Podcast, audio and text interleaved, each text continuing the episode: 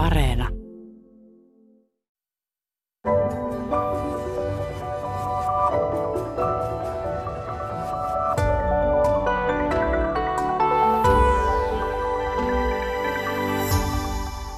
Tervehdys hyvät kuuntelijat. Nukkuminen on ihmiselle elintärkeää, sehän tiedetään. Se, miksi nukkumisen aikana aivomme tuottavat meille kummallisia unikuvia, niin sen merkityksestä on olemassa monta teoriaa. Ja nyt me keskitymme unista niihin kammottavimpiin, eli painajaisiin. On mielenkiintoinen kysymys, että miksi unet eivät aina voisi olla mukavia, miksi meidän pitää nähdä painajaisia.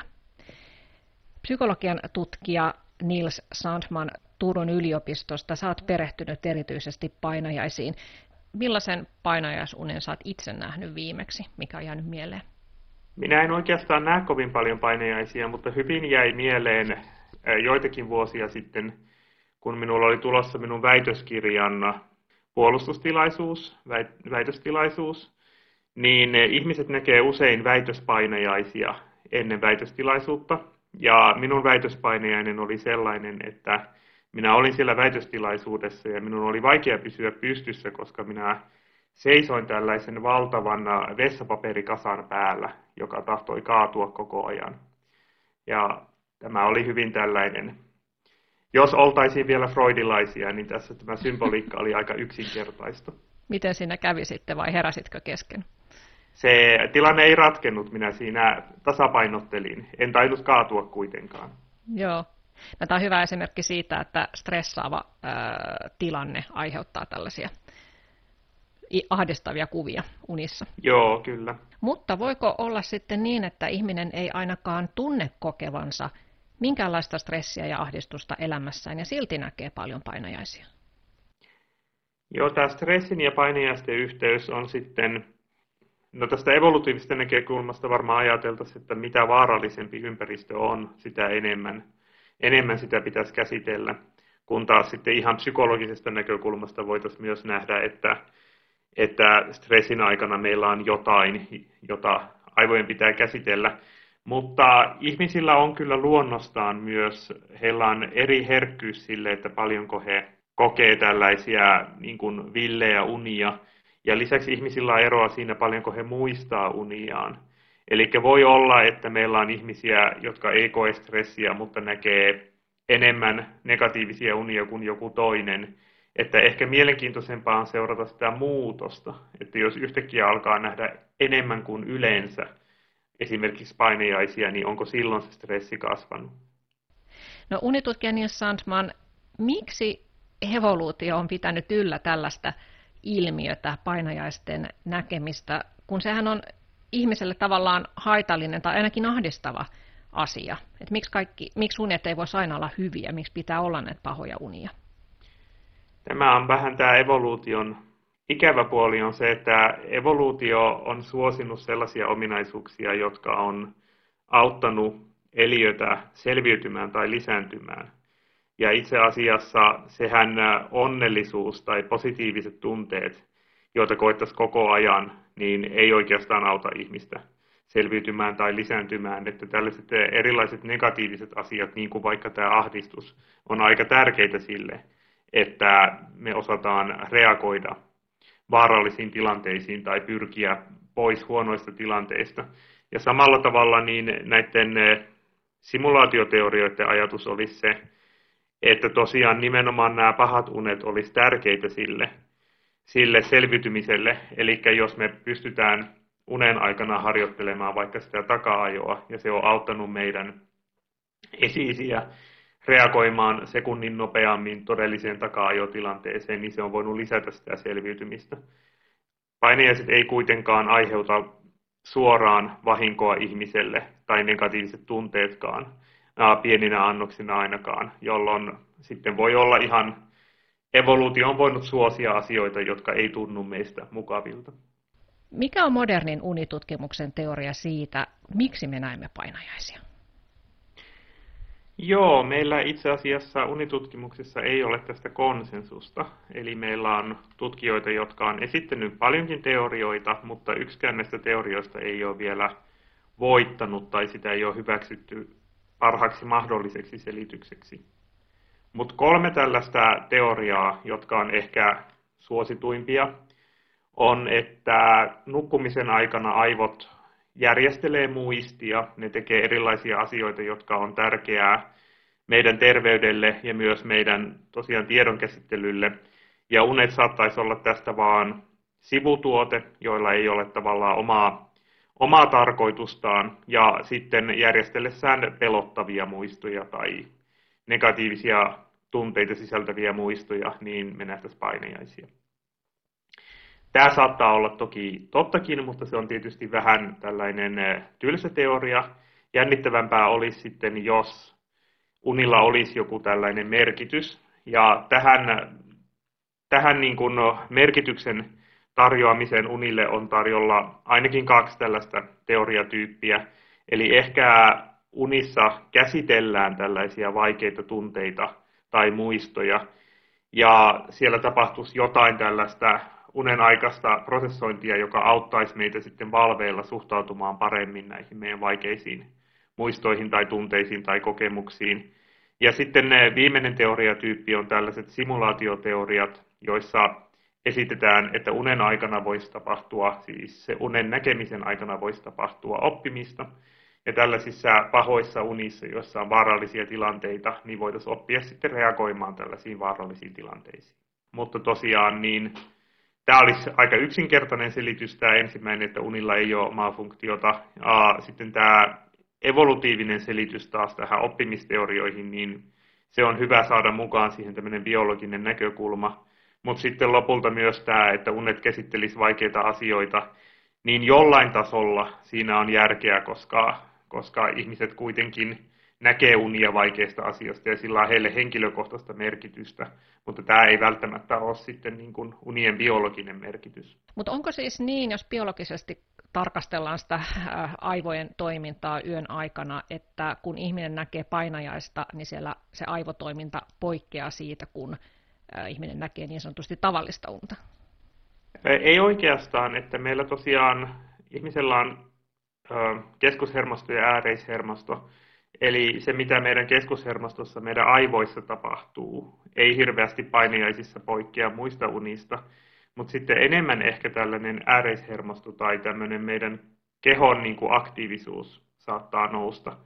Ja se liittyy myös siihen, että painajaisista usein herätään. Eli jos painajaisissa tapahtuu jotain tosi uhkaavaa, niin meidän keho tahtoisi reagoida nostamalla sen valmiustilaa samalla tavalla kuin esimerkiksi säikähtäessä hereillä meidän syke nousee, meidän hengitys tihenee. Ja tämä ei ole yhtä voimakasta unessa kuin hereillä, mutta tämä kuitenkin tällainen, tällainen reaktio olemassa ja se liittyy myös sitten siihen, että tässä painajaisessa ei välttämättä pysty pysymään. Eli se on siis todella ihan todettu asia, että painajaisesta herää herkemmin kuin tavallisesta unesta. Kyllä, eli jotkut tutkijat haluaa jopa määritellä painajaisen tällaiseksi pahaksi uneksi, joka herättää sen nukkujan, että se on niin intensiivinen, että siihen herää. No vielä parikymmentä vuotta sitten luultiin, että unia nähdään vain REM-unen eli vilkeunen aikana, mutta nyt tiedetään, että unia voi nähdä missä vaiheessa unta vain, eikö vaan? Niin onko nämä Kyllä. painajaiset sitten, voiko nekin sijoittua mihin, mihin univaiheeseen tahansa? Kyllä ne periaatteessa voi, mutta on ne yleisimpiä REM-univaiheessa. Eli tässä REM-univaiheessa aivoissa aivot on aktiivisia ja silloin nähdään tällaisia monimutkaisia juonivetoisia unia, kun taas sitten NREM-univaiheessa ilmeisesti nämä unet on yleensä yksinkertaisempia ja enemmän tällaisia yksittäisiä kuvia tai tuntemuksia. Ja nämäkin voi olla tällaiset yksinkertaiset unet pahoja, mutta tämmöinen tyypillinen painejainen usein on sellainen, että siinä on joku juoni, että siinä on joku lähtötilanne ja sitten tilanne yleensä muuttuu pahemmaksi ja sitten siihen ehkä herätään. Ja tämä on yleisempää tässä REM-univaiheessa. No voidaanko sanoa, että unet muistuttaa ää, aistiharhoja? Että todellisuus on vääristynyt ja, ja ne todellisuuden tapahtumat esitetään jotenkin oudolla tavalla. Ja, ja toisaalta ne unet on vähän niin kuin pelkistettyjä, että aistit ei ole yhtä vivahtekkaasti tota, olemassa kuin hereillä. Kyllä tällä tavalla voisi sanoa, että unissa on mahdollista käyttää kaikkia aisteja, mutta on aika harvinaista, että unissa esimerkiksi tunnetaan lämpötilaa tai maistetaan asioita tai haistetaan asioita. Mutta tämän voi kääntää tämän kysymyksen myös toisinpäin, että mitä sitten valve on. Että valveilla kuitenkin niin se, mitä me koetaan, on meidän aivojen tulkinta siitä, mitä me havaitaan meidän aisteilla. Ja unessa se, mitä me koetaan, on meidän aivojen tulkinta jostain muusta syötteestä kuin aisteista. Eli nämä tilat molemmat on meidän aivojen tulkinta siitä, millainen todellisuus meillä voisi olla. Että minä en ole ihan varma tästä harhan käsitteestä. Molemmat on niin kuin aivojen luoma maailma, mutta valveilla se liittyy paremmin siihen ulkopuoliseen maailmaan kuin unen aikana. Niin, unet on aika mielenkiintoinen kysymys just tietoisuuden kannalta, että, että mitä se kertoo meidän tietoisuudesta, että me pystytään tuottamaan tämmöisiä kuvia, jotka ei ole todellisuuteen kytköksissä. Ja sitten myös tosiaan tuo kysymys, että, että myös sitten tämä meidän valvemaailma on, on aivoimme tuottamaa. Joo, ja minun tulkinta tästä tilanteesta on se, että meidän tietoisuudesta unet kertoo sitä, että tosiaan meidän aivot riittää siihen, että tuotetaan tämmöinen uskottava kuva maailmasta. Ja se on tavallaan myös todiste siitä, että se on se asia, mitä tapahtuu myös valveilla. Eli se todellisuus, mikä me koetaan, on meidän aivojen tuote. Ja siellä on jossain se todellinen todellisuus, mutta me ei nähdä suoraan sitä, vaan meidän aivot tulkitsee sitä meille. Joo. No putoaminen ja halvaantuminen ja taka-ajatukset joutuminen, niin ne on tutkitusti tyypillisiä monissa eri kulttuureissa, niin voiko tällaisilla unilla, näillä tapahtuma, tapahtumilla olla joku erityinen merkitys? Miksi ihmiset kaikkialla maailmassa näkee juuri, juuri tällaisista tilanteista painajaisia? Joo, tuossa itse asiassa on kaksi tällaista unityyppiä, jotka voitaisiin jakaa, jakaa eri asioihin. Eli nämä tällaiset putoaminen, halvaantuminen, niin nämä saattaa hyvinkin liittyä meidän kehon tuottamiin kokemuksiin nukkumisen jälkeenä aikana, jota me sitten tulkitaan tällaiseksi sen unen sisällä tällaiseksi vaaralliseksi kokemukseksi. Eli REM-univaiheessa ihmisen lihakset todellisuudessa on halvaantunut.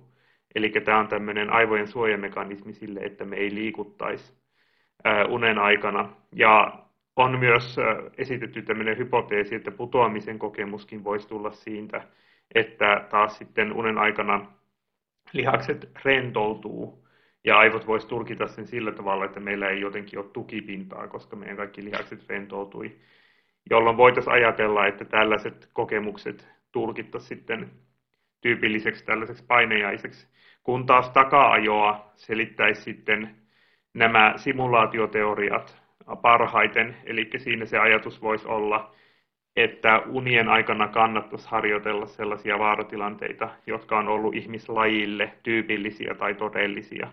Ja takaa-ajo olisi sitten yksi tällainen.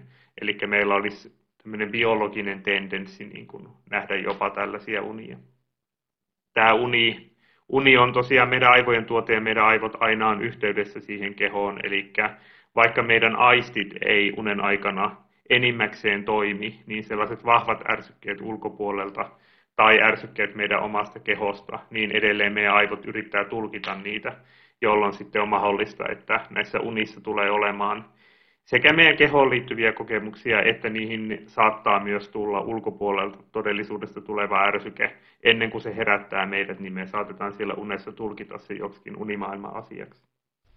Niin, että esimerkiksi vaikka, että jalka roikkuu sängyn reunalla, niin unessa sitten hoippuu kallion reunamalla. Et jotenkin Kyllä ne... tämmöinen varmasti voisi tällainen tilanne tulla. Entä jos näkee sitten toistuvasti painajaista, niin, niin onko se sitten jo merkki jostain, mistä pitäisi huolestua? Jos tämä painajainen selvästi liittyy johonkin kauheaan kokemukseen ja se toistuu tosi usein ja se vaivaa ihmistä, niin silloin tämä on tällainen hankala traumaperäinen painejainen. Ja traumaperäiset painejaiset voi jatkua tosi pitkään ja niihin kannattaa jo hakea niin kuin apua, koska se lisää elämänlaatua kyllä, mutta sitten jos on joku tällainen painejaistyyppi, jonka näkee muutamia kertoja vuodessa, jossa se painejainen on aika samanlainen, niin tästä ei tarvi olla huolissaan, että se varmaankin liittyy silloin johonkin tällaiseen muistoon, joka on tosi vahva ja sitten erilaiset asiat elämässä saattaa laukasta sen saman muiston. Mm. No mistä johtuu se, että kun herää kesken painajaisen, niin se unen ahdistavuus ei kovin helposti lähde, lähde pois, vaikka kuinka itsellensä, itseään rauhoittelisi, että no se oli vain unta, nyt, nyt voin jatkaa rauhallisesti nukkumista, niin sitten tunteesta on vaikea päästä eroon, se saattaa jatkua jopa seuraavaan päivään. Tämä heti heräämisen jälkeen tuleva tällainen levottomuus, niin se liittyy siihen kehon reagointiin. Eli meillä tosiaan on saattanut se sydämen syke, hengitys, autonominen hermosto aktivoitua vastauksena tällaiseen uhkaan, joka tällä kertaa ei ollut todellinen. Ja silloin meidän pitäisi saada se keho rauhoittumaan, jotta meidän mieli voi rauhoittua. Ja tähän voi auttaa esimerkiksi se, että poistuu siitä tilanteesta, nousee vaikka sängystä, tekee jotain muuta. Sen painajaisen voi myös kirjoittaa, kirjoittaa johonkin tai kertoa jollekin, jolloin tavallaan se on pois, pois sinulta, sinun ei tarvi enää ajatella sitä. Ja tämän, tämä saattaa sitten auttaa siihen rauhoittumiseen. Mutta tosiaan meidän kehon tai hermoston näkökulmasta niin sellainen paineisessa koettu uhka voi olla ihan niin kuin todellinen reagointia vaativa tilanne, jolloin sitten me herätään hyvin tällaisessa kiihtyneessä tilassa. Jos tämä kestää päiviä, tämä huolehtiminen jälkikäteen, niin se on kyllä jo pitkä aika, että sitten sitä kannattaa todella niin kuin yrittää käsitellä pois sitä painejaista. Yleensä tässä kuitenkin puhutaan enemmänkin minuuteista tässä tällaisessa kehon jännitystilassa. No mistä johtuu se, että lapset näkee enemmän painajaisia kuin aikuiset? Tästä itse asiassa ei ole hirveän hyvin tutkimusta, koska lasten unitutkimus on hankalaa, koska he ei ole yhtä luotettavia raportoijia kuin aikuiset. Mutta yleisesti ajatellaan, että kyllä lapset näkee, näkee enemmän painejaisia ja lasten suurikin määrä painejaisia ei kerro välttämättä sitten niin kuin tällaisesta alentuneesta hyvinvoinnista tai mielenterveydestä. Ja tässä taas niin eri teoriat sitten esittäisi erilaisia, erilaisia näkemyksiä. Nämä simulaatioteoriat vois esittää, että lapset on evoluution, on tällaisessa evolutiivisessa vanhassa ympäristössä ollut aika haavoittuvaisia ja heille on ehkä ollut hyödyllisempää treenata enemmän tämmöisiä vaaratilanteita. Ja semmoinen käytännön Toinen selitys voi olla se, että lapsilla on heikompi käsitys siitä, että mitkä asiat ympäristössä on todellisia uhkia, jolloin esimerkiksi mediassa näkyvä liian, liian jännittävä viihde tulee helpommin uniin kuin aikuisilla. No, unitutkija Nils Sandman Turun yliopistosta. Sinä olet kartoittanut suomalaisten painajaisia 70-luvulta lähtien. Mitkä asiat unissa näyttää pysyneen samoina ja mitkä muuttuneet? Meillä ei ollut juurikaan tietoa näissä meidän tutkimuksissa näiden unien tarkoista sisällöistä. Että mitä me tutkittiin oli ylipäätään painiaisten näkemisen trendiä. Ja siinä tosiaan havaittiin, että tällaiset isot yhteiskunnalliset mullistukset niin näkyy tavallaan koko kansan tai tällaisen valtavan otoksen niin kuin unien määrässä että vielä 70-luvulla tosiaan sotaveteraaneilla oli enemmän painiaisia kuin sotakokemattomilla henkilöillä. Ja tuossa 90-luvun kohdalla näytti olevan tällainen mahdollisesti sen ajan lamaan liittyvä, liittyvä lisääntyminen pahoissa unissa. Ja tosiaan tässä viime vuonna me tehtiin yksi tutkimus liittyen koronaan liittyviin painejaisiin, ja havaittiin, että tosiaan erityisesti sellaiset ihmiset, jotka oli paljon stressaantunut tästä poikkeustilanteesta, näki kyllä huomattavasti enemmän painejaisia. Ja niistä painejaisista me saatiin joitakin esimerkkejä, ja ne saattoi liittyä sitten suoraan tähän koronatilanteeseen. Ja vastaavasti nyt sitten tämä Ukrainan tilanne varmasti monilla ihmisillä lisää stressiä ja sitä kautta myös painejaisia. No voitko kertoa jotain esimerkkejä, että millaisia painajaisia korona-aikana suomalaiset ovat tyypillisesti nähneet? Minulle jäi hyvin mieleen tällainen perinteinen painajaisen malli vietynä vaan erittäin tällaiseen 2020 vuoden kontekstiin. Eli painajaiset usein alkaa jostain tilanteesta, joka sinällä ei ole uhkaava, ja sitten se tilanne eskaloituu, ja sitten siihen herätään. Niin yksi meidän tutkittavista raportoi tällaisen painajaisen, jossa hän oli julkisella paikalla, jossa oli ihmisiä, ja tämä oli ihan ok, mutta sitten yksi näistä ihmisistä alkoi yskiä ja se yski enemmän ja enemmän ja enemmän ja sitten hän heräsi tähän painajaiseen kauhuissaan.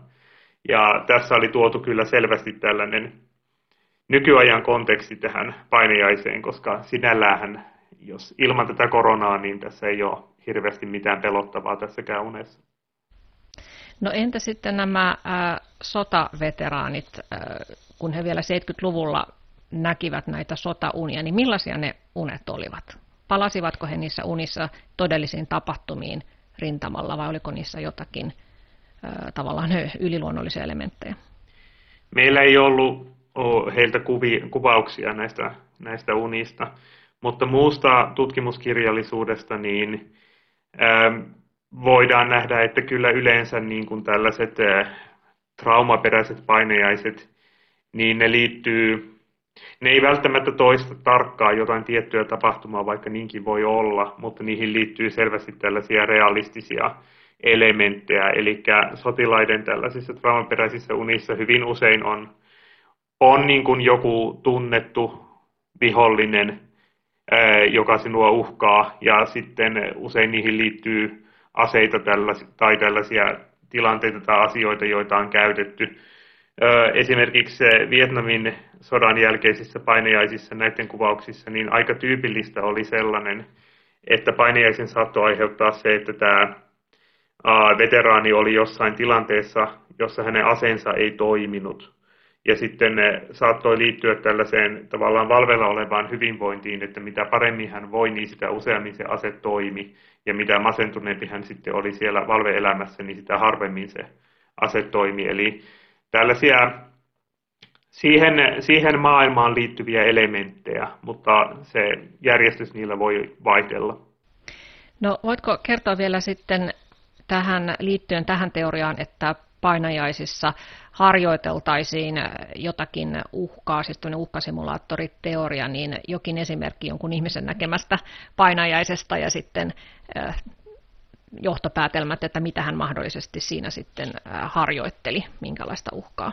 Jos otetaan joku tyypillinen painajaistyyppi, vaikka tämä takaa-ajo, niin tavallaan se uhkasimulaatioteorian näkökulmasta niin tärkeää olisi lähinnä tajuta, että nyt täytyy paeta ja sitten alkaa paeta. Tämä olisi niin kuin riittävää sille, että sinä voisit ehkä reagoida paremmin siinä tositilanteessa. Että se, pääsetkö sinä pakoon tai millä tavalla sinä sen teet, niin se ei ole hirveän tärkeää sitten sen itse reaktion kannalta. Ja painejaisissahan usein niin joko se tilanne ei selviä tai se päättyy huonosti. Mutta oppimisen kannalta tällä ei oikeastaan olisi väliä, ainoastaan sillä, että sinä reagoit. Mm. Ja se myös on tosiaan aika tyypillistä, että kun herää kesken painajaisen, niin se tosiaan jää kesken se uni, eli ei äh, ikään kuin pääse siitä pinteestä, ei koe sitä äh, helpotusta siinä unessa, niin se voi olla myös yksi syy, miksi se ahdistaa, että sitä unta ei saanut ikään kuin päätökseen. Ja sitten ne, jotka, jotka ovat treenanneet tällaista selkounen näkemistä, eli että he opettelevat, harjoittavat mieltään siihen, että he ikään kuin ottavat sen unen juonen käsiinsä ja alkavat ohjata sitä, niin, niin olen kuullut heidän kertovan, että jos näkee toistuvasti jotain tiettyä painajasta, niin se on auttanut siihen ahdistukseen, että jos vaikka tulee tämmöinen taka-ajo-uni, että siinä unessa harjoittelee sitä, että yhtäkkiä mä sitten ää, käännyn sitä taka-ajaa kohden ja kohtaan sen ja kysyn, että mitä, mitä sinulla on asiaa. Että ikään kuin se taka-ajaja menettää siinä sitten sen mahtinsa. Kyllä juurikin näin, eli tosiaan kyky kontrolloida omia uniaan on, se on vaikeaa ja epäluotettavaa, mutta se on yksi tapa tosiaan keskeyttää painejaisia. Ja sitten tällainen ehkä useammille ihmisille mahdollinen on, että jos ihmisellä on toistuva painejainen, niin on olemassa tämmöinen kognitiivisen terapian tekniikka kuin mielikuvaharjoittelutekniikka, jossa valveilla sitten käydään tätä painejästä läpi ja käsikirjoitetaan siihen uusi loppu, parempi loppu. Ja kun tätä harjoitellaan tarpeeksi valveilla, niin sitten voi käydä niin, että se itse asiassa se muisto, johon se toistuva painejainen perustuu, on muuttunut sillä tavalla, että se tulee myös sinne painejaiseen sitten se parempi loppu. Eli tällaiset niin kuin painejaisen muuttamiset omalla, omalla tahdollaan, niin voi auttaa paineaisiin, mutta ihan helppoa se ei ole. mutta jos on toistuva paineainen, niin jotain tällaista tekniikkaa voi kyllä kokeilla. Kiitoksia Nils Sandman haastattelusta. Kiitoksia. Puhutaan edelleen painajaisunista, mutta vaihdetaan näkökulmaa. Helsingin yliopistossa on menossa tutkimushanke, jossa tarkastellaan suomalaisten näkemiä painajasunia vuodesta 1400 lähtien aina 2000-luvulle saakka, ja jossa nostetaan esille unien näkemisen kulttuuriset ja yhteiskunnalliset ulottuvuudet. Tutkija Kirsi Kanerva, vanhin painajaisuni, minkä te tähän tutkimukseen löysitte, on noin 550 vuoden takaa unen näkijä oli naantanilaismunkki Jöns Putte, joka oli itse tallentanut muistiin näkemänsä pahan unen. Hän kopioi parhaillaan pyhimyselämänkertaa ja kirjoitti sitten tämän elämänkerran jälkisanoihin tämän näkemänsä unen. Millainen se uni oli? Joo, tässä unessa tosiaan äh, Jöns Putte oli aloittanut tällaisen käännösurakan, että kun hänet oli siis lähetetty Varstenan luostariin kopioimaan käsikirjoituksia, mikä tietenkin oli jo sinänsä rankkaa hommaa sekin. Ja sitten siellä paikalliset nunnat kiinnostuivat sellaisesta Pyhän Mehthildin pyhimyselämäkerrasta ja pyysivät, että hän, hän kääntäisi sitten sen latinasta heille, koska nunnat eivät välttämättä kaikki osanneet sitä latinaksi lukea. Ja sitten hän aloitti sen urakan ja uupui sitten siinä heti alkuvaiheessa sen verran pahasti, että sitten eräänä yönä hän näki sellaisen unen, että hän oli siellä huoneessaan, missä hän tätä käännöstyötä oli tehnyt ja oli ikkunan ääressä sen kirjansa kanssa ja sitten kaikkialla hänen ympärillään olikin yhtäkkiä hyvin pimeää ja se kirja oli pimeä ja hän ei nähnyt oikein lukea sitä tekstiä eikä nähnyt kirjoittaa ja hänet valtasi sellainen hyvin voimakas ahdistus ja murhe. Ja sitten kuitenkin se tilanne ikään kuin siinä unessa laukesi sitten sillä tavalla, että tähän huoneeseen astui sitten sellainen naisen, naisen hahmo, pyhimys Mehthild itse asiassa, ja hän tuli sinne sellaisen taulun kanssa, jonka sitten avasi, ja se näkyykin olevan peili, joka sitten tämän, tämän pyhimyksen mukaan oli, oli avuksi tälle, tälle munkille, että tämä munkki olisi näkevä ja ymmärtävä kaiken mitä kirjassa lukee tästä peilistä. Ja sitten tämä munkki heräs, heräs tähän ja, ja voidaan sanoa, että vaikka yöllinen kokemus olikin ahdistava, niin lopulta sitten kaikki kääntyykin hyvin, koska hän koki, että kaikki kipu ja heikkous oli kaikonnut ja, ja hän oli jotenkin täyttynyt sellaisella energisyydellä, että hän jaksoi erittäin hyvin ja väsymättä sitten kääntää loppuun saakka tämän Pyhän Mehthiidin elämän kerran latinasta ruotsin kielelle. Se on myös esimerkki siitä, että, että ihmiset ovat nähneet stressiunia jo silloin 1400-luvullakin. Joo, tämä nimenomaan voitaisiin tulkita tällaiseksi stressiuneksi, mitä nykyihmisetkin näkee, että ollaan stressaantuneita ja ahdistuneita omasta, koetaan ehkä jonkinlaista riittämättömyyden tunnetta ja ettei pystytä tekemään jotain asiaa ja sitten se avuttomuus tulee uniin. Mutta se, että tosiaan keskiajan kontekstissa tämä, tämä ei välttämättä tosiaan, että vaikka me ajatellaan sen sisällön perusteella, että kun se on ahdistava ja murheellinen ja pimeä, että se on ikään kuin painajainen ja paha uni, niin sitten näille aikalaisille nimenomaan, niin se merkittävämpää ehkä olikin oikeastaan se, että mikä sen unen vaikutus oli. Että, eikä Jönsbuddelle oli merkittävämpää se, että pyhimys kävi hänen luonaan Elikkä, ja sitten se vaikutus, mikä sillä unella oli, eli se antoi hänelle sen, sen voiman tehdä sen työn, työn loppuun. Siinä oli tavallaan tuollainen uskonnollinen tulkinta myös sillä unella, että tämä pyhimys, pyhimyksen pyhä valo hälvensi tämän painajaisen. Että oli varmaan sellainen selitys, minkä kirkkokin hyväksyi siihen aikaan. Kyllä, kyllä joo. Tämä oli nimenomaan, voi, voi sanoa oikeastaan aika, aika tavalla noudatti sitä samaa mallia, mikä ylipäätään annettiin tällaisille unille, joissa joku pyhimys juuri ilmestyi ihmisille.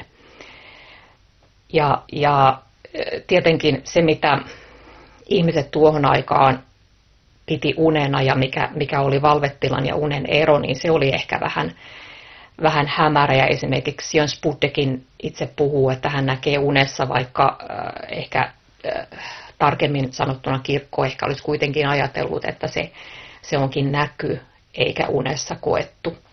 Tämä kirkon kiinnostus uniin liittyy myöskin siihen, että, että kansan parissa usko ennen unin ja siihen, että unien kautta voidaan saada jotain tietoa, tärkeää tietoa, joka saattoi koskea just jotain tapahtunutta tai tulevaisuutta, niin kirkko halusi hyvinkin mieluusti suitsia sitä. Ja kirkko näki nimenomaan, että, että unet tulee joko Jumalalta, niin kuin tällaiset juuri esimerkiksi pyhimysten ilmestymiset voitaisiin voitais nähdä tällaisena Jumalasta peräisin olevana yöllisenä tapahtumana, tai sitten, että, että unet tuli paholaiselta, tai että ne jotenkin liittyy ihmiseen itseensä, eli mitä ihminen valveella teki tai näki tai, tai muuten aisti tai ajatteli. Ja sitten toisaalta myöskin ihmisen ruokavaliolla saatettiin nähdä yhteys niihin uniin, että tietynlaiset ruuat saattu aikaan saada jonkinlaisia tietynlaisia unia, varsinkin lääketieteellisemmässä käsityksessä ajateltiin näin. Mutta kansalla se ajatus siitä, että unet tosiaan niin kuin tuo tietoa, niin se oli hyvin vahva ja se on itse asiassa sellainen, joka säilyy hyvin pitkään useiden vuosisatojen ajan. Mutta keskiajalla ei varmaankaan vielä käytetty tätä painajaisnimitystä. Täl, tällöin ei tosiaan keskiajalla ei ollut ö, vielä olemassa varsinaisesti termiä painajaiselle.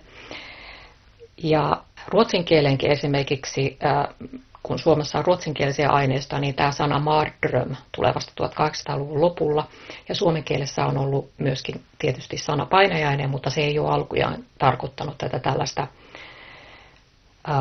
me, meidän pahaa unta, vaan se on itse asiassa tarkoittanut sellaista olentoa, joka ihmisen nukkuessa nousi tämän nukkujan päälle ja paino ja ahdisti sitä nukkujaa. No, mitä merkityksiä sitten nähtiin tämän painajaisen yö, yöllisillä hyökkäyksillä, kun se tosiaan koettiin, että se ahdistava unikuva tulee ikään kuin jonkun ulkopuolisen hahmon tuomana? Näistä on aika paljonkin aineistoa, kun on kerätty 1800-luvulla ja 1900-luvun alussa kansanparista näitä käsityksiä tästä maarasta tai painajaisesta. Ja näähän tällaiset uniolennot, niin ää, ne ei vaivanneet pelkästään ää, aikuisia ja lapsia, vaan katsottiin, että myöskin kotieläimiä nämä voi, voi vaivata.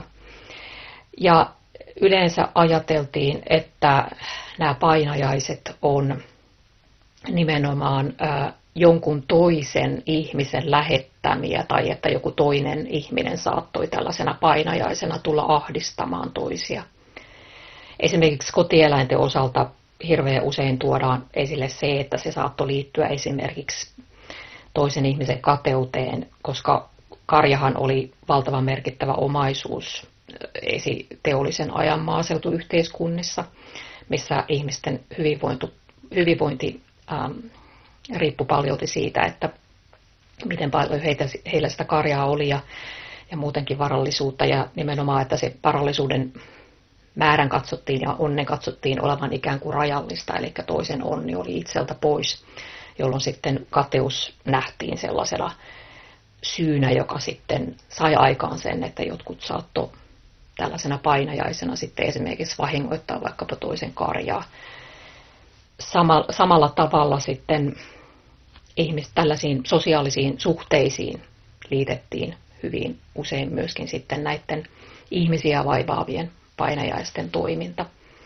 Että katsottiin, että voitiin ikään kuin ajatella, että joku toinen, toinen ihmisen ja tämän toisen ihmisen pahat tai vahvat ajatukset vaikutti siihen, että hän, hän saattoi sitten joskus ihan tietämättäänkin ahdistaa toista ihmistä öisin tällaisena painajaisena. Näissä on sitten eri, erilaisia tarinoita, että aina ei välttämättä ole kyse siis ihan oikeastaan niin kuin varsinaisesti pahantahtoisistakaan asioista ja ihmisistä, vaan vaan esimerkiksi on, on saattanut esimerkiksi tällaisia tapauksia kerrotaan tarinoissa, että muut voimakkaat tunteet, vaikka sellaiset hyvin voimakkaat rakkauden tunteet jotain toista osapuolta kohtaa, joka ei ole kauhean vastaanottavainen, niin katsottiin, että sellainen saattoi sitten aiheuttaa sen, että tämä onnettoman rakkauden kokija vaivasi sitä toista sitten tällaisena maarana öisin.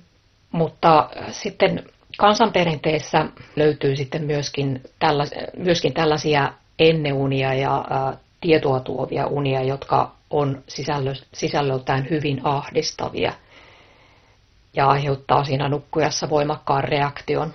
Esimerkiksi saattoi olla vaikkapa, että yhteisössä oli kadonnut joku ihminen tai joku oli murhattu niin, ettei tiedetty, kuka sen oli tehnyt, ja sitten joku yhteisön jäsenistä saattoi esimerkiksi nähdä tämän vainajan tai kadonneen unissaan ja, ja sitten nähdä, missä se kadonnut oli tai että kuka oli tappanut tämän, tämän surmatun.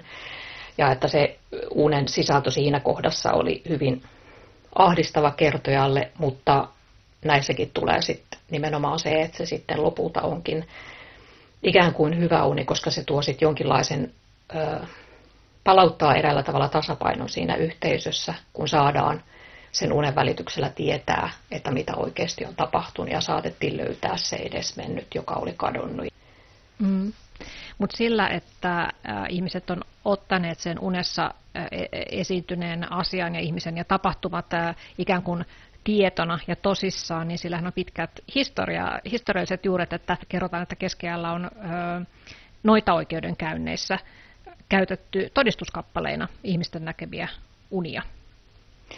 Kyllä joo, näitä löytyy myöskin Suomen alueelta, Pohjanmaalta ja Ruotsin valtakunnan alueelta muutenkin, että ihmisiltä tosiaan kerättiin pöytäkirjoihin tietoa että heitä kuulusteltiin ja tietoja tällaisista kokemuksista, missä he katsoivat, että esimerkiksi joku yhteisön jäsenistä oli toiminut noidan tavoja, esimerkiksi vienyt heidät ja äh, jonnekin ja aiheuttanut heille jotakin, jotakin vaivaa. Ja näihin suhtauduttiin, saatettiin jopa suhtautua, tai pelkästään se, että ne kirjattiin ylös, kertoo, että ihmiset olettivat, että niissä voi olla jotain sellaista tärkeää ja merkittävää tietoa, jota olisi sitten voitu käyttää käsittelyssä, kun haluttiin selvittää, että oliko joku yhteisön jäsenistä noita.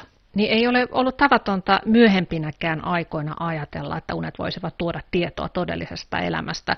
Esimerkiksi professori Juho Saari on kertonut, että kun hän kirjoitti kirjaa Kyllikki Saaresta ja, ja tämän murhasta, niin hän törmäsi satoihin poliisille raportoituihin uniin, kun hän tutustui tähän, tämän rikoksen esitutkinta-aineistoon. Ja ihmiset kertovat saaneensa siis unessa tietoa tästä tappajasta.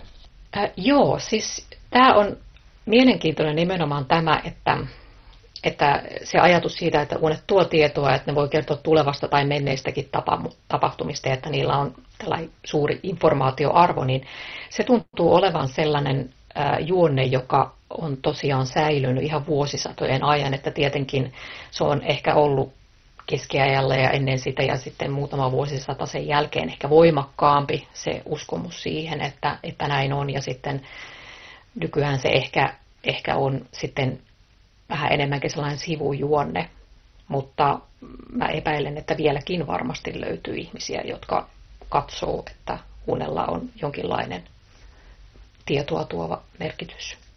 Ja tietysti sitten ylipäätään todellisuuden tapahtumat heijastelevat uniin, että eikö esimerkiksi ruttoepidemia, niin sen kauhut näkyi sen aikaisissa unissa, että on tällaisia raportteja. Ja sotaajat on, ovat myös näkyneet kautta historian niin ihmisten näkemissä unissa. Sinänsä niin kuin meillä on ehkä vaikeakin selvittää, selvittää niin kuin, että miten ne, ne tota, sen hetkiset tapahtumat on näkyneet ihmisten unissa. Mutta esimerkiksi me tiedetään kyllä, voidaan päätellä joidenkin mainintojen mukaan esimerkiksi isovihan ajalta tai sen jälkeiseltä ajalta, esimerkiksi meillä löytyy ruumissaarnoissa, löytyy mainintoja esimerkiksi jonkun tai tämän edesmenneen henkilön esimerkiksi kokemuksista vaikkapa ison viha-aikana, jolloin hän on joutunut perheensä kanssa pakenemaan vihollista ja sitten saatetaan lyhyesti mainita, että, ei ollut pelkästään päivät murheellisia, vaan myös yöt oli murheellisia, joka ehkä voitaisiin nähdä pienenä vihjauksena siitä, että, että ihmisten yölliset kokemuksetkin nukkuessakin on ehkä saattaneet olla ahdistavia. Ja mur, murheellinen sanana on siis sinänsä mielenkiintoinen, että se olisi joka tapauksessa liitetty nimenomaan melankoliaan ja melankolikoiden katsottiin herkemmin näkevän tällaisia ahdistavia unia. Mutta sitten tosiaan, kun tullaan lähemmäs nykyaikaa, niin sitten meillä alkaa, alkaa löytyäkin enemmän aineistoa, missä ihmiset saattavat kertoa omista, omista unistaan. Ja, ja se tietenkin, että, että, että varmaan no, sota, sota on tietenkin kokemuksena voimakas ja, ja sitten monilla sodan kokeneilla muut tutkijat ovat sitä myöskin havainnoineet, että monilla sodan kokeneilla ää, saattaa nimenomaan ihan olla tällaisia posttraumaattisia unia, eli heidän kokemansa tapahtumat ihan suorastaan niin kuin toistuvat niissä unissa. Missä vaiheessa painajaisia sitten alettiin tulkita sisäsyntyisiksi, eli että ihmisen psyyke itse tuottaa ne, ne kuvat, eikä niin, että se olisi joku ulko, ulkoinen paholaishahmo? Tai joku ennustus tai, tai tämmöinen tietoa sisältävä viesti?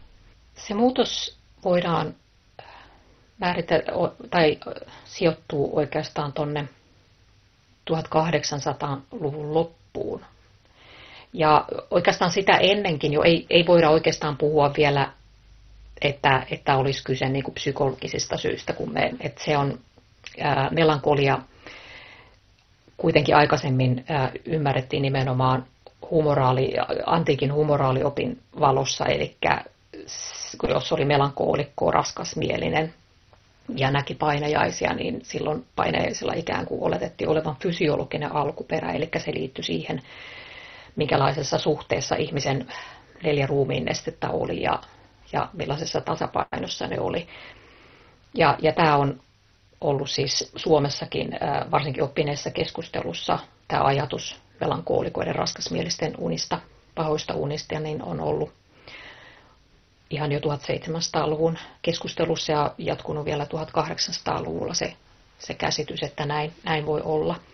Ja 1800-luvulla on muutenkin sitten kansalle tuotetussa sivistävässä aineistossa niin kuin, johdatettu siihen ajatukseen, että että terveeseen unen näköön tai terveeseen nukkumiseen ei liittynyt mitään unennäköä, vaan nimenomaan niin kuin oli kyse jonkinlaisesta sairaudesta, jos ihminen näki unia ja varsinkin hyvin voimakkaita unia. Ja äh, joskus näillä on ollut siis jopa tällainen vähän niin kuin moraalinenkin äh, piirteensä, että esimerkiksi vaikkapa Sakari Topelius äh, lapsille suunnatussa nukkumatista kertovassa Höyhen Saarisarus kuvasi sitä, miten nimenomaan pahat lapset päätyi sinne painajaisen kouriin. Mutta tosiaan 1800-luvulla tämä alkoi väitellen tämä käsitys sitten muuttua, että se sisäsyntyisyys ei ollutkaan sitten enää siihen ihmisen fysiologiaan liittyvä, vaan nimenomaan vähän tällainen nykymerkityksessä psykologinen.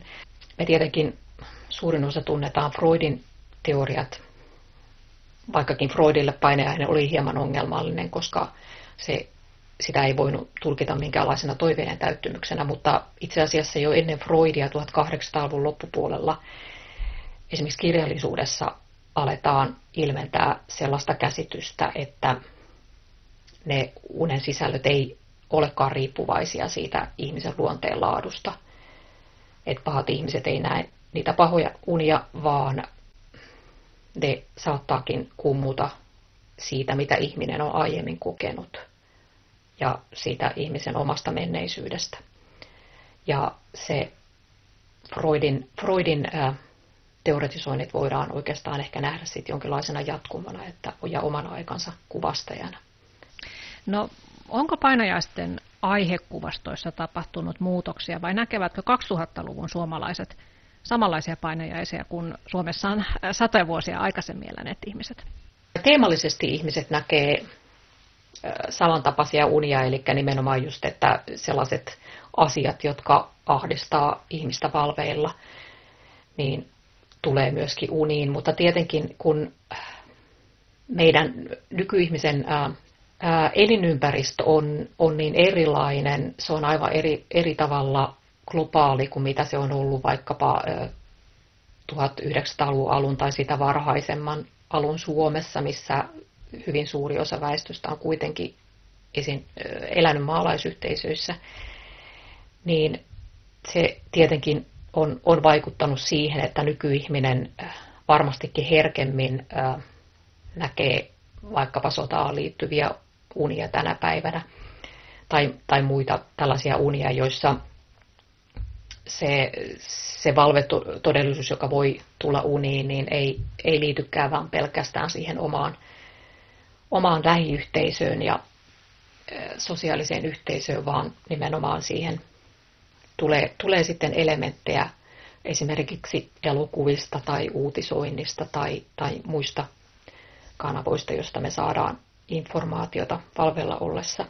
Hirveän usein ajatellaan ensimmäiseksi, että painajaisiin liittyy nimenomaan pelko, mutta itse asiassa ne unet, mitä, mitä me voidaan määritellä painaiseksi siinä mielessä, että, että niihin liittyy hyvin voimakas epämiellyttävä tunnereaktio, johon sitten tämä unennäkijä herää. Ja sitten nimenomaan tämän, tämän voimakkaan tunnen reaktioon ja sen seurauksena tulla heräämisen takia se ihminen myöskin yleensä erittäin hyvin sitten muistaa sen, sen näkemänsä unen, niin siihen ei liity välttämättä pelkästään pelkoa, ja siellä voi olla hyvin voimakasta vihaa tai vaikka hyvin voimakasta inhoa, tai sitten myöskin tällaisia sosiaalisempia tunteita, että ihminen voi esimerkiksi tuntea hirvittävän voimakasta syyllisyyttä tai, tai häpeää tai, tai kokemusta siitä, että hän on, hän on pettänyt jonkun tai hyvin voimakasta riittämättömyyden tunne tai jotain muita tällaisia. Ja näitä, näitä löytyy esimerkiksi hyvin paljon ää, nykysuomalaisten unista, koska niistä tietenkin ää, ihmiset kertookin nykyään enemmän näihin uniin liittyvistä ää, tuntemuksista, että aikaisemmissa kuvauksissa, sikäli kun löytyy, löytyy tällaisia kuvauksia, jossa unennäkijä itse kuvailee tunnettaan, niin ei välttämättä edes ole niin voimakkaasti sitten tuotu esille nimenomaan niitä tuntemuksia, mitä niissä on ollut. No vieläkö nykyajan ihmiset näkee painajaisia, jossa, jossa esiintyisi se tietty paha hahmo? Tämmöinen ikään kuin ulkopuolisen Joo. pahan hahmon kokemus. Joo, ne, ne on nimenomaan esimerkiksi just tällaisissa unihalvauksissa, unihalvauksiksi määriteltävissä kokemuksissa, niin ne on, ne on hyvin yleisiä, että näihin, näihin kokemuksiin, siis nykyäänkin ihmisten unihalvauskokemuksiin saattaa liittyä juuri se, että ihminen ikään kuin kokee olevansa valveilla, mutta sitten hän ei pysty liikkumaan eikä hän pysty puhumaan. Ja sitten hän saattaa nähdä, nähdä jonkin hahmon siellä tilassa, missä hän nukkuu, tai tuntea jonkin voiman läsnäolon tai kuulla esimerkiksi jotain ääniä, esimerkiksi vaikkapa, käve, että joku kävelee siinä tilassa tai jotain muuta tällaista. Usein siihen liittyy tällainen ja tosiaan se tilana voi olla hyvin ahdistava. Se tulee niin kuin nykykuvauksissakin esille juuri nimenomaan sen takia, että siinä se nukkuja kokee olevansa hereillä, mutta ei pysty liikkumaan eikä, eikä puhumaan. Että voidaan nähdä esimerkiksi joku, joku hahmo, joka saattaa vaikkapa istua sängylle. Ja, ja, ja sitten sekin itse asiassa on sisällöissä oikeastaan niin kuin vuosisatojen halki toistuva piirreet edesmenneistä nähdään unia, mutta se, että nykyihminen ei välttämättä enää koe sitä, että hän vaikkapa näkee jonkun edesmenneen sukulaisensa, niin hän ei koe sitä niin kuin ahdistavaksi, vaan se voi olla lohduttava kokemus jos se onkin ollut sitten esimerkiksi menneisyyden ihmiselle, se on saattanut olla sitä ahdistavampi, kun vainajiin saatettiin silloin liittää hyvin erilaisia uskomuksia, mitä, mitä me nyt nykyään ajatellaan, että jos ihminen ihmisellä oli, oli uskomus siitä, että esimerkiksi vainajat saattaa palata ja vahingoittaa eläviä vielä kuoleman jälkeenkin, niin silloin luonnollisesti se, että unissa vainaja pala, palasi, niin saatettiin kokea huomattavasti ahdistavammaksi kuin nykyään, kun ihminen kuitenkin, äh, kuitenkin äh, käsittää sen, että kuollut on, on kuollut eikä enää, enää palaa rajan, takana, rajan takaa tekemään mitään. Tutkija Kirsi Kanerva, oletko sinä itse nähnyt, näetkö paljon painajaisia tai mikä, mikä painainen on jäänyt erityisesti mieleesi viime aikoina? Äh, mä voin kertoa koronapainajaisen, joka siis itse asiassa ei ole ihan viimeaikainen, vaan tapahtuu vuonna 2020, eli aika pian sen jälkeen, kun korona-uutisointi alkoi käydä kiivaana. Eli ihan lyhykäisyydessään niin tässä unessa niin mä olin ikään kuin katsojana ja sitten maassa makasi ihminen, joka saattoi olla joku toinen tai saattoi olla minä itse, mutta joka tapauksessa tätä ihmistä valtava määrä rottia söi elävältä. Ja tässä vaiheessa mä heräsin aivan valtavaan inhon tunteeseen. Ja tietenkin keskiaikaan perehtyneenä tutkijana varmaankin tässä unessa yhdistyy jonkinlainen käsitys rutosta ja rotista. Ja, ja se, mikä korona-uutisoinnissa oikeastaan alkuaikoina oli hyvin voimakkaana, että se on tavallaan tällainen hyvin vaarallinen, hyvin monet sen sairastavat tappava tauti ja vähän, vähän samantapainen mielikuvissa ehkä jopa kuin mitä keskiajalla rutto oli, Euroopassa riehunut rutto oli, ja joka silloinkin jo tuli monen ihmisen kohtaloksi. Ja korona ikään kuin alkuaikoina näyttäytyi nimenomaan tällaisena ruttomaisena sairautena. Että sä tavallaan työstit sitä pelkoa sen unen kautta. Äh, varmaankin, ja siinähän on, on mielenkiintoista just tämä, että kun jotkut tutkijat äh, katsoo, että tämä voi olla, äh, painajaiset voi olla jonkinlaista uhkasimulaatiota tai että jonkinlaista äh, pelkomuistien äh, kuolettamista, että ne yhdistellään niitä erilaisten pelkojen kuvia ja sitten sitä kautta ikään kuin unennäön kautta sitten käsitellään ja päästään eroon siitä. Kiitoksia tutkija Kirsi Kanerva. Ja oikein paljon kiitoksia myös teille hyvät kuuntelijat ja toivotan leppoisia unia, kun sen aika tulee. Tapaamisiin ensi viikolla. Moi!